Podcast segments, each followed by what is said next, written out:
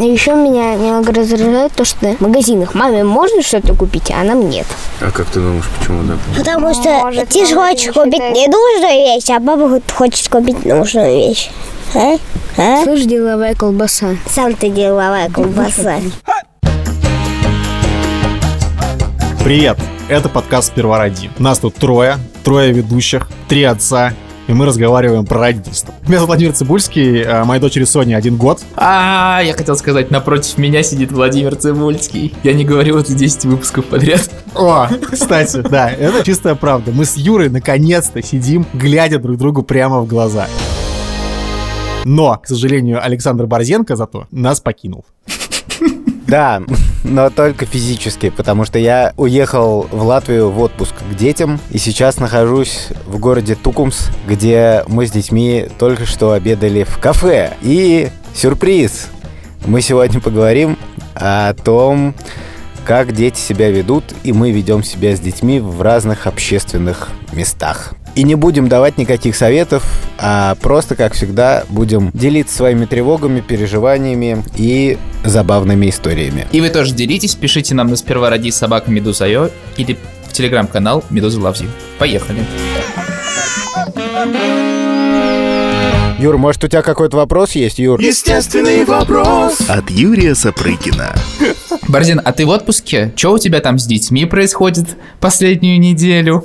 Ты видел нового щегла, это ладно. А что по твоим щеглам? Не щегла, а щеглака. На самом деле я хотел сказать, что мое участие в подкасте под угрозой просто потому, что я вчера, как мне кажется, понял все о родительстве. И у меня просто не осталось больше вопросов. Я сформулировал главную проблему Главная проблема — это обманутые ожидания. Если научиться работать с обманутыми ожиданиями, все будет чики-пики. Как часто бывает, я придумал, как идеально провести время с детьми, решил наконец-то объяснить Тише, как работает компас. Я себе прям представил, как мы садимся, я изучаю сам, как это все работает, потому что, честно говоря, плохо сам себе это все представляю.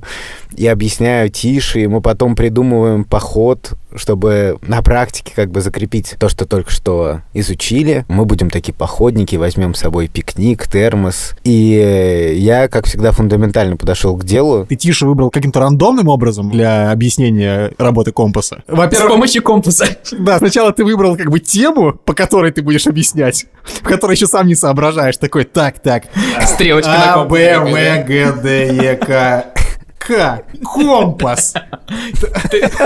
Я забираю деньги. ОПРСТ, тише. Нет, это знаешь, как в шоу, как- как это называется, этого мужика как зовут, который ведет Late Night, не Late Иван Night Ургант? А- Джимми Фэллон. У него есть такая игра, крутишь два барабана. Один тебе называют песню, а второй певца, в манере которого ты должен эту песню исполнить.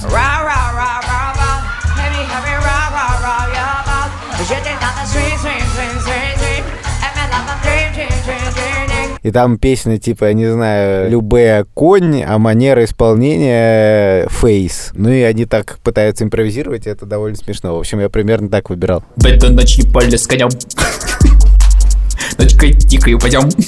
Так, компас был выбран, Тиша был выбран. Все, ясно. Это как в голодных играх. Может быть волонтер, а может быть принудительный, как бы выбирается э, жертва, ну, значит, участник этого мероприятия. Так и здесь. Просто у Тиши скопилось уже три компаса, ему дарили разные люди, и они как-то лежат мертвым грузом. И мы решили наконец понять, как ими пользоваться. Я все себе так идеально представил, а Тиша через пять минут устал, ему стало скучно, и я дико как-то огорчился за это. Во-первых, потому что мне казалось, что наконец-то я себя почувствую хорошим отцом.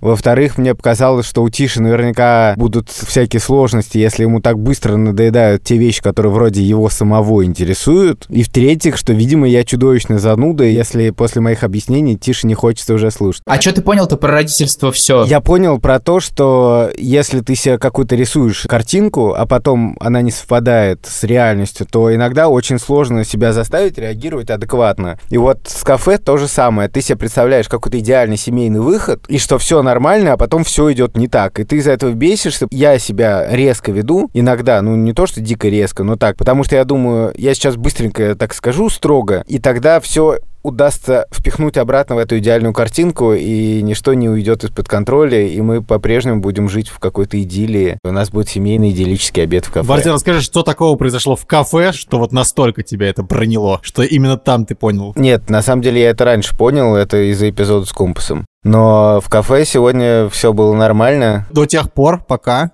Каждый раз, когда мы идем в кафе, есть разные штуки, которые повторяются из раза в раз. Например, Петя любит себе заказать кучу еды. И меня иногда это смущает. Потому что, во-первых, меня немножко бесит, что мы должны тратить столько денег. Во-вторых, мне кажется, что вообще можно быть немножко поскромнее. И в-третьих, не факт, что Петя обязательно все доест, а если доест, то потом еле встанет вообще. Когда дети голодные, одни скандалы. Чтобы такой проблемы не было, их нужно кормить вкусной и здоровой едой. В чем и помогает родителям партнер этого выпуска – компания «Фрутоняня». Фрутоняня в помощь маме. И папе. До рождения Лёвы мы, как бы как э, многие люди, любили ходить в разные кафе. И мы предприняли с Лёвой первую поездку в Петербург. Мы решили пойти по гастробарам питерским, которые там сейчас Да. процветают. И нам расхвалили, мы такие, ну поехали. Чисто поужинать, пообедать. Лёва будет себя классно вести, там сидеть в детском стульчике, там в рюкзаке будем хорошо проводить время. И почему-то ни один гастробар Лёве не понравился. Ненавижу питерские гастробары, как бы сказал Лева. Да, мы так все время озвучили, типа, «А, срочно уведите меня от этих гастробаров. Мы приходили, заказывали еду, нам ее приносили. Проходило пару минут, и Лева все время начиналась дикая истерика. Просто он начинал дико орать, хочет спать или есть, или все вместе. Мы были в пять раз в разных местах, и в каждом месте была одна и та же история. То есть мы нигде в итоге нормально не поели, кроме какой-то пончиковой чебуречной в подвале, где Лева как бы расслабился. Ему было очень комфортно, хотя масло воняло, и просто было Не самый большой любитель высокой кухни, как бы. Слушай, а сколько это ему было лет? Ему было, не знаю, месяцев 4-5. А, то есть совсем маленький еще. Просто сейчас у Сони такое начинается, когда ей год, ну, с чем-то, и ей все нужно. Все время, когда ты ешь, она тоже хочет есть. А и что вы делали, когда он начинал э, так пищать? Ну, по очереди его клали в рюкзак, в рюкзак и шли гулять по улице. Типа один идет, э, другой Один, ест. один ест, да, очень нервно доедает, Очень вкусную еду. а другой параллельно успокаивает Леву на улице. А это продолжалось потом везде, где мы только ходили в какие-то места, и мы просто забыли в какой-то момент. стали заказывать просто еду домой. Перестали, да. Ну, то есть сейчас как бы с ним может бабисит расстаться, можем куда-то сходить. А, то есть с ним до сих пор нельзя никуда сходить? Да нет, уже лучше сейчас, после года. Ну, то есть вот ты говоришь, что после года у Сони стало хуже, она стала все просить. Да. Но нам это просто спасение, то, что Лева теперь просит еду. вот, это как бы очень здорово. Ну, то есть мы просто заказываем теперь под него что-то специально, чтобы он был доволен. Ну, помнишь, мы ходили на премию «Просветитель» с Левой. Все начиналось отлично, а он еще был тогда в такой возрасте супер нервным. Ну, мы сели в зале, и рядом были какие-то милые, добрые женщины, которые говорили, господи, какой милый ребенок, давайте пригласим его на нашу премию Гайдара. Давайте». Не помнишь?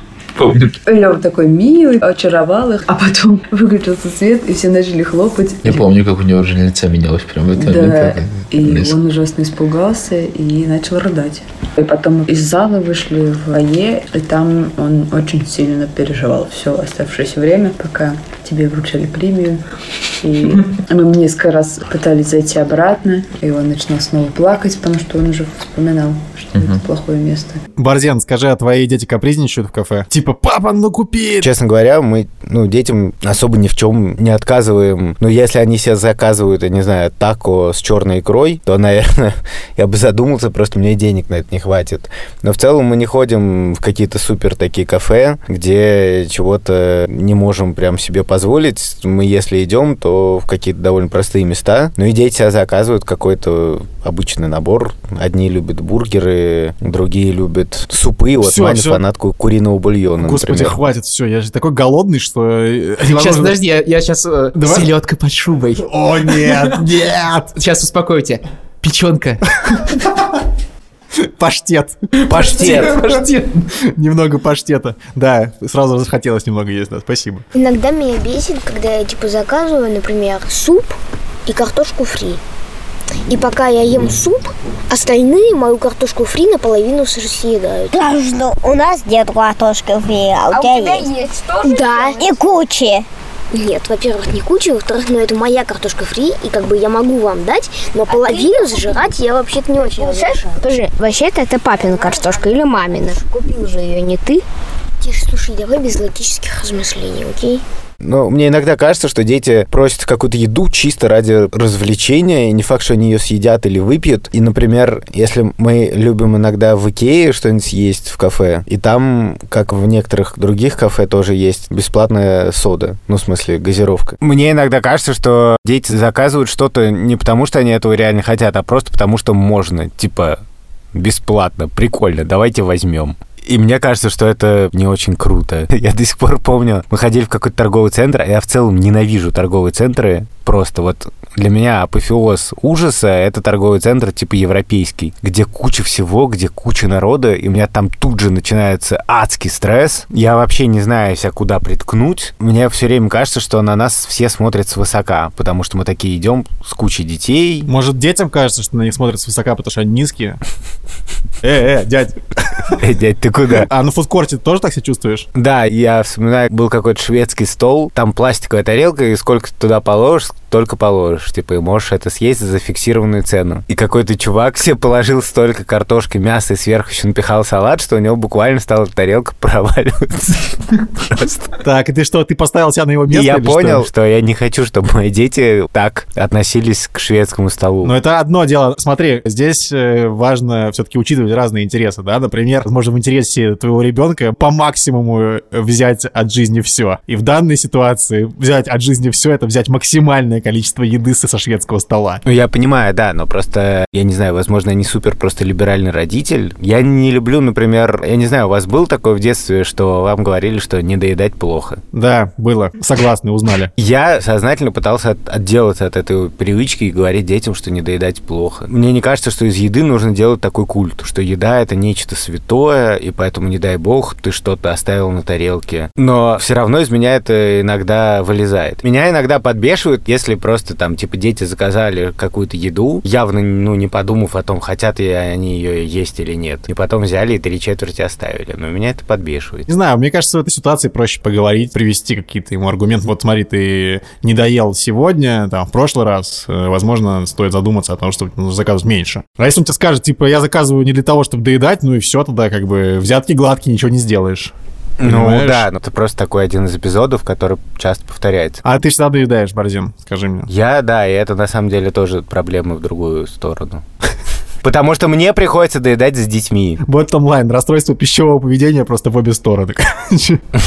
В этой семье. Я хочу спросить у Юры, вот когда Лева истерил в кафе, ну что это означает? Он плачет, орет или бьет тарелки или что? Ну, как бы он все время орет, потому что он ничего делать больше не может. Он просто начал капризничать ни с того ни с сего. Ну, как бы есть подозрение, что там он хочет спать. Вы замечаете, когда вы, допустим, приглашаете кого-то в гости или с кем встречаетесь, и ребенок начинает немного похныкивать, какое-то напряжение возрастает Так. в общественном пространстве, и тебе говорят, может, он есть хочет? А потом такая пауза. Типа, нет, нет, он только поел. А потом, может, он, может, он спать хочет? Вот. И это происходит просто постоянно. Ну, то есть я предсказываю, когда Лева немножко начинает хныкать, и мы зовем друзей. Ну вот, типа, я говорю, что вот сейчас точно кто-нибудь спросит, типа, хочет ли он есть. Прям Проходит 5 минут. Ребят, может, его покормите? Мне кажется, у нас тоже такое бывает, я не обращал на это особенно внимания, потому что я сам постоянно так делаю. Ну, потому что, блин, ну реально, как бы у твоего ребенка не так много э, поводов для того, чтобы хныкать. И когда он начинает, у меня самого первая мысль такая, может, наесть хочет. Да. Об- Обычно это делают люди постарше. Помнишь, я рассказывал историю, мы как раз из Питера на Сапсане ехали, Да. когда Лева рыдал. Я ходил с ним из одного вагона в другой, и все закончилось эпик-финалом. Я смотрел вдаль, э, в окно, а ребенок кричал. Ко мне подошла сзади женщина, побила мне по плечу и сказала, молодой человек, может быть, вам помочь укачать его? И в этот момент я почувствовал, что я просто ничтожество. А потом, когда мы в конце с Верой выходили из вагона, то я иду, и мужик за нами буквально сидит, типа пару рядов. И я выхожу, и он прям при мне, ну, он такой взрослый, к жене обращается. Я же тебе говорил, молодые. Ну да. Собака. И прям такой сжал кулаки, такой выхожу. А ты такой думаешь про него, может, он есть хочет? Спасибо, вам не легче. А ты знаешь, все время, когда теперь какое-то недовольство со стороны людей в общественных местах, можно все время так думать. Иногда люди показывают какое-то недовольство тем, что там ребенок капризничает, да, твой. И они такие, типа, ходят, такие смотрят, а ты такой думаешь про них. Может, они спать хотят. Ну и сразу понятно, да, их претензии. В целом, когда я спать хочу, когда есть хочу, я тоже недоволен, как бы могу там раздражаться и так далее. У меня сложился топ-3, на самом деле, ситуаций, которые меня бесит в походах в кафе, в торговые центры, в магазины и так далее. На третьем месте ситуация, когда дети меня чем-то раздражают. На втором месте ситуация, когда Шура начинает раздражаться на детей, и все видят, что Шура шикает на детей. И, наконец, на первом месте ситуация, которая меня постфактум жутко неприятна, когда я начинаю раздражаться на детей и на Шуру за то, что Шура раздражается на детей за то, что они всех раздражают. Кристофер Нолан курит в сторонке. Не знаю, у меня в голове сейчас обезьяна так... У меня инсепшн просто в голове как бы крутится этот самый. Такой один оборот, второй оборот, третий оборот. Там Кристофер Нолан уже просто закуривает такой... Ребята, что это было сейчас? Чернобыль же снимают по мотивам нашей поездки с поезде с Верой. На самом деле я имею в виду, что вот мы идем в кафе. Я хочу, чтобы мы, у нас было все классно. Подожди, давай определимся, чтобы все было классно. Это чтобы дети заказали то количество еды, которое ты хотел бы, чтобы они заказали. После этого, чтобы они съели всю еду, которую они заказали, без капризов, желательно без обсуждения еще. Нет, это не самое главное. Главное, чтобы они не собачились. Понятно. А они собачатся? Ну, такое бывает. Я очень не люблю, когда у Пети с Тишей или с Маней кривятся физиономии в таких гримасах, и они друг на друга шипят и говорят, нет, слушай, я первый, я хочу вот это, нет, а я сам, отстань от меня. И если мы начинаем с Шурой на них как-то шикать, все начинают оглядываться. Я себя сразу как-то немножко странно чувствую. Да, потом мы еще здесь это припомним. Скажем, блин, Борзенко, это, конечно, было не очень хорошо с твоей стороны. Но это меня как раз абсолютно не колышет. Дети наши не ведут себя развязно, на мой взгляд в магазине. Но то, как они себя ведут, тебе кажется не камильфо, а мне кажется, наоборот, что дети не должны как по струнке ходить в магазине. Это не... Нет, если бы мы пришли в магазин Cartier, да, не дай бог разобьют, что там бывает. Не знаю, что там бывает. Ну что там, драгоценность? Не дай бог разобьют бриллиант. Нет. Когда мы приходим, заходим с ними в посудный магазин, например, я всегда специально слежу, чтобы они аккуратно не задели бы какие-нибудь стаканы, в чашки. Ну, просто что разобьется. А когда они усаживаются на приступочку в, под вешалкой с одеждой, мне это скорее даже симпатично. Или, например, в том же секонд-хенде. Они начинают бегать между вешалками, играть в прятки, прячась за одеждой, но они при этом не грохают вешалки, ни- никто не делает замечаний никогда, кроме тебя. Если Маня в магазине, не знаю, Adidas, хватает кроссовки и бежит через весь зал их мерить просто так, кроссовки 44 размера, мне не кажется, что в этом есть какая-то катастрофа. Побегать, померить кроссовки в этом магазине и меряют кроссовки. Почему нет? Я не считаю правильным, и мне не хочется, чтобы дети считали, что в каких-то таких общественных местах нужно как бы себя полностью во всем ограничивать. Мы в подкасте «Сперва роди» любим наших слушателей и хотим, чтобы родители, слушая нас, они беспокоились о еде для детей. Этот выпуск сделан при поддержке Фрута Няни, которая делает все, чтобы вы могли спокойно слушать наш подкаст, пока ваш ребенок ест, а не мучились, чем его таким правильным и полезным накормить. Фрута няня в помощь маме. И папе. Самые главные ненавистники мои – это мотоциклисты. О, согласен, Господи, да. не мог себя иногда контролировать, когда гулял с Левой, и мне казалось, что я сейчас реально булыжник возьму просто и швырну. В человека, который движется на скорости 250 км в час. Мало того, что он едет быстро, он едет громко, это главная проблема. Ну да. Да, и ну бывали истории очень милые, когда ты идешь с коляской, едет на скорости мотоциклист и резко тормозит такой, и идет прям буквально пешком, мимо тебя проходит, и дальше было такое. Но большая часть как бы не Респект замечают. таким, если вы слышите... Респект таким мотоциклистам. Да. Но чаще всего Лева засыпает, вот уже на грани ты час с ним ходишь, и он там капризничает в коляске, типа, ну все, все, вот, нужно вот мне уже отдохнуть. И тут выезжает из-за угла огромный синий трактор. полям, по полям, синий трактор едет. Или мотоциклист. Ну, скорее всего, мотоциклист, потому что мотоциклисты вот прям 100% разбудят. И это, наверное, главная моя э, боль, которая как бы до сих пор... Я ненавижу мотоциклистов, которые мимо приезжают. Просто терпеть не могу. Согласен. Я не, смотри, не то, что я согласен, что я их ненавижу, просто... Мотоциклы, не мотоциклистов, мотоциклы. Да, громкие мотоциклы, да. И еще бесит курильщики, на самом деле. Курильщики, господи. Ну и слово. Походу там этот курильщик. Ты говорил когда-нибудь не курить на Соню? Мне кажется, не, Нет? не бывает таких ситуаций, когда это было принципиально, что мы там... Только вот единственное место, где это было прям заметно, это был подъезд в Москве причем. Это было накурено, да не было людей, которым можно было что-то сказать, и тем более, что они бы ничего не смогли сделать с этим. Борзин, а ты? Борзен, А ты? Я очень болезненно слежу за тем, чтобы никто не делал замечаний моим детям. как ты следишь за этим? Глазами и ушами. Умом и сообразительностью. А какие замечания могут последовать твоим детям, интересно мне знать? Ну, типа, что они бегают. Ну, там часто бывает, там мы что-нибудь заказали, и дети начинают между столиками носиться. Я, с одной стороны, не люблю, когда дети другим мешают. Да. Я сильно подозреваю, что я на самом деле не люблю этого ровно потому, что я очень сильно бешусь, когда кто-то посторонний начинает говорить, что вот ваши дети тут носятся, ла-ла. Меня это бесит, я поэтому как бы стараюсь действовать превентивно. В смысле? Подходишь такой, типа, ты хотел сделать замечание моему ребенку? На!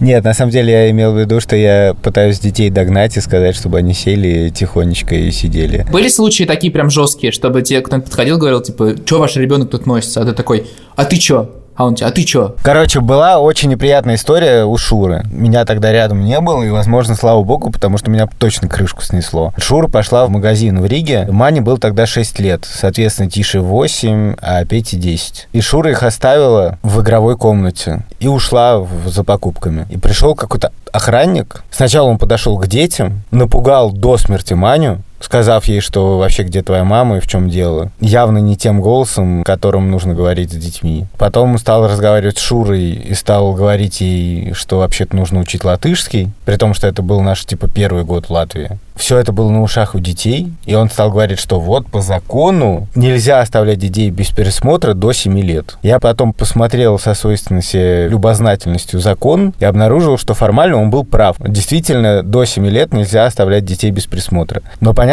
что в ситуации, когда у нее есть два старших брата, они находятся в специально оборудованной игровой комнате, и мама не где-нибудь, а в магазине рядом. Ну, это не та ситуация, когда нужно вот по полной разворачивать артиллерию. А как он узнал, что ей 6 лет? Не знаю, ну по виду как-то определил. Глаз наметанный. Вован уже сорвался, если что, и бежит в Ригу сейчас. Я просто закипел, когда узнал эту историю от Шуры. У меня просто включился какой-то звериный инстинкт защиты, что какой-то хрен напугал моих детей, нахамил моей жене. Знаешь, еще, что меня бесит, если мы говорим о том, что нас бесит в общественных пространствах, это э, некоторые двери, которые открываются хрен знает как, невоз- невозможно зайти с коляской. Тем более, если это, например, дверь, которая не открывается сама, которую нужно открывать, и плюс еще две ступеньки перед ней. То есть на такую вообще с коляской хрен заедешь. Вот эти там вообще общественные пространства, вот эти подбешивают. Не знаю, там, где рука Сергея Семеновича не, кос- не коснулась. Коснулась она московского метро, вон тоже двери тяжелые. Но А, это не вот. Сергей Семенович, конечно. Если даже по Москве так ужасно ходить с коляской, не знаю, в других городах, потому что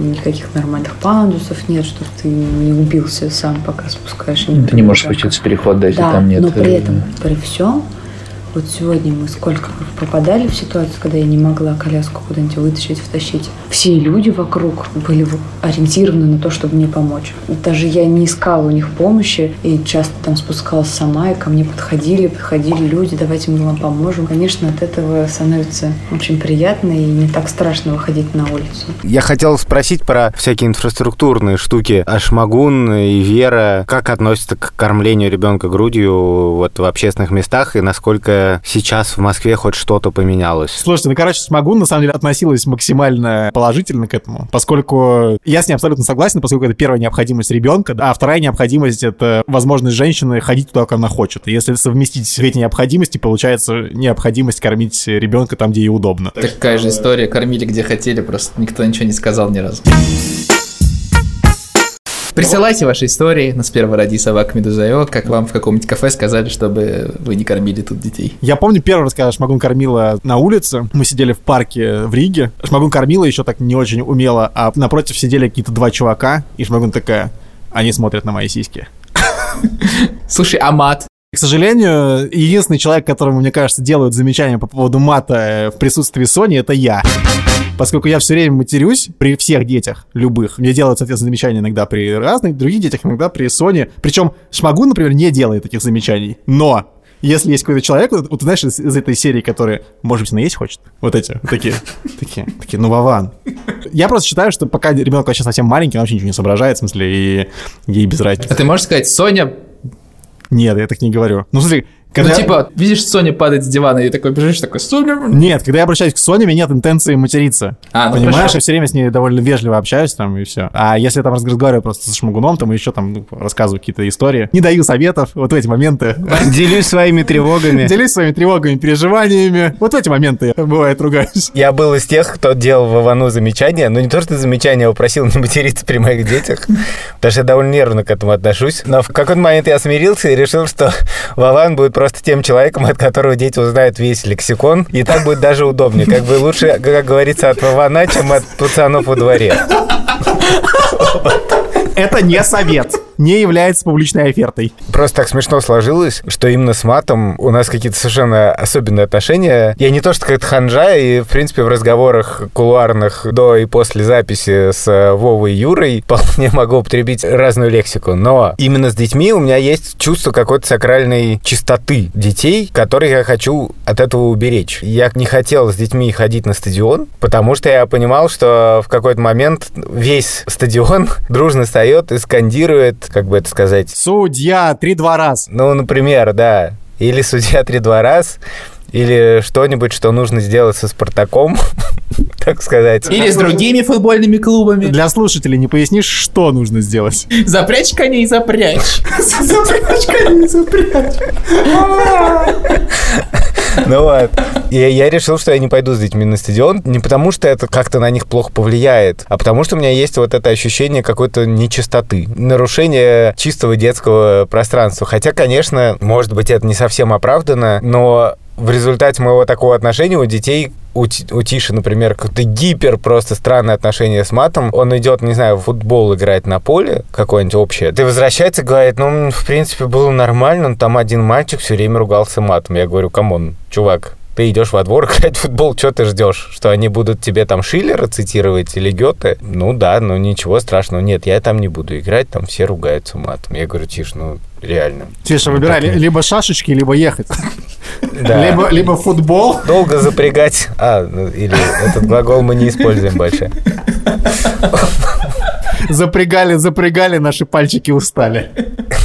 А потом, когда у Тиши был период, так скажем, глобального эмоционального напряга, то он вдруг стал употреблять сам э, матерные слова, именно чтобы вызвать в нас какую-то гиперреакцию. Он считал, что это ужасно плохо, это самое страшное, что он может произнести, и вот он произносил это как магические слова. На самом деле интересно, что если вы почитаете статью Бориса Успенского о русском мате, то русский мат он именно появился как магические такие заклинания, которые были связаны с плодородием. Именно поэтому вот эти матерные корни были частью языческого культа. И когда потом Русь крестили, новые христианские идеологи активно боролись с употреблением мата. Блин, Слушайте в подкаст Харзамас. Да, да, да. Началась лекция. И мы такие, знаешь, с Юрой си- си- сидим просто. Час. Такие, да, и час просто слушаем, значит. Такие, слушатели хотели, чтобы выпуски были подлиннее. А вот Борзенко подготовил доклад на тему русского мата. Пожалуйста, ознакомьтесь. А дальше мы продолжим э, про общественные места рассказывать. Но сейчас, на самом деле, когда дети стали постарше, то с этим все попроще. Но мы как-то все это уже обсудили, проговорили. Я ему сказал, что бывает, что я тоже иногда ругаюсь, но при детях я стараюсь не ругаться. Родители часто нервничают, когда ходят во всякие кафе и торговые центры. Спонсор этого выпуска «Фрутоняня» помогает избежать стресса. Эти ребята заботятся, чтобы здоровая и вкусная еда для детей всегда была под рукой. Фрутоняня в помощь маме. И папе.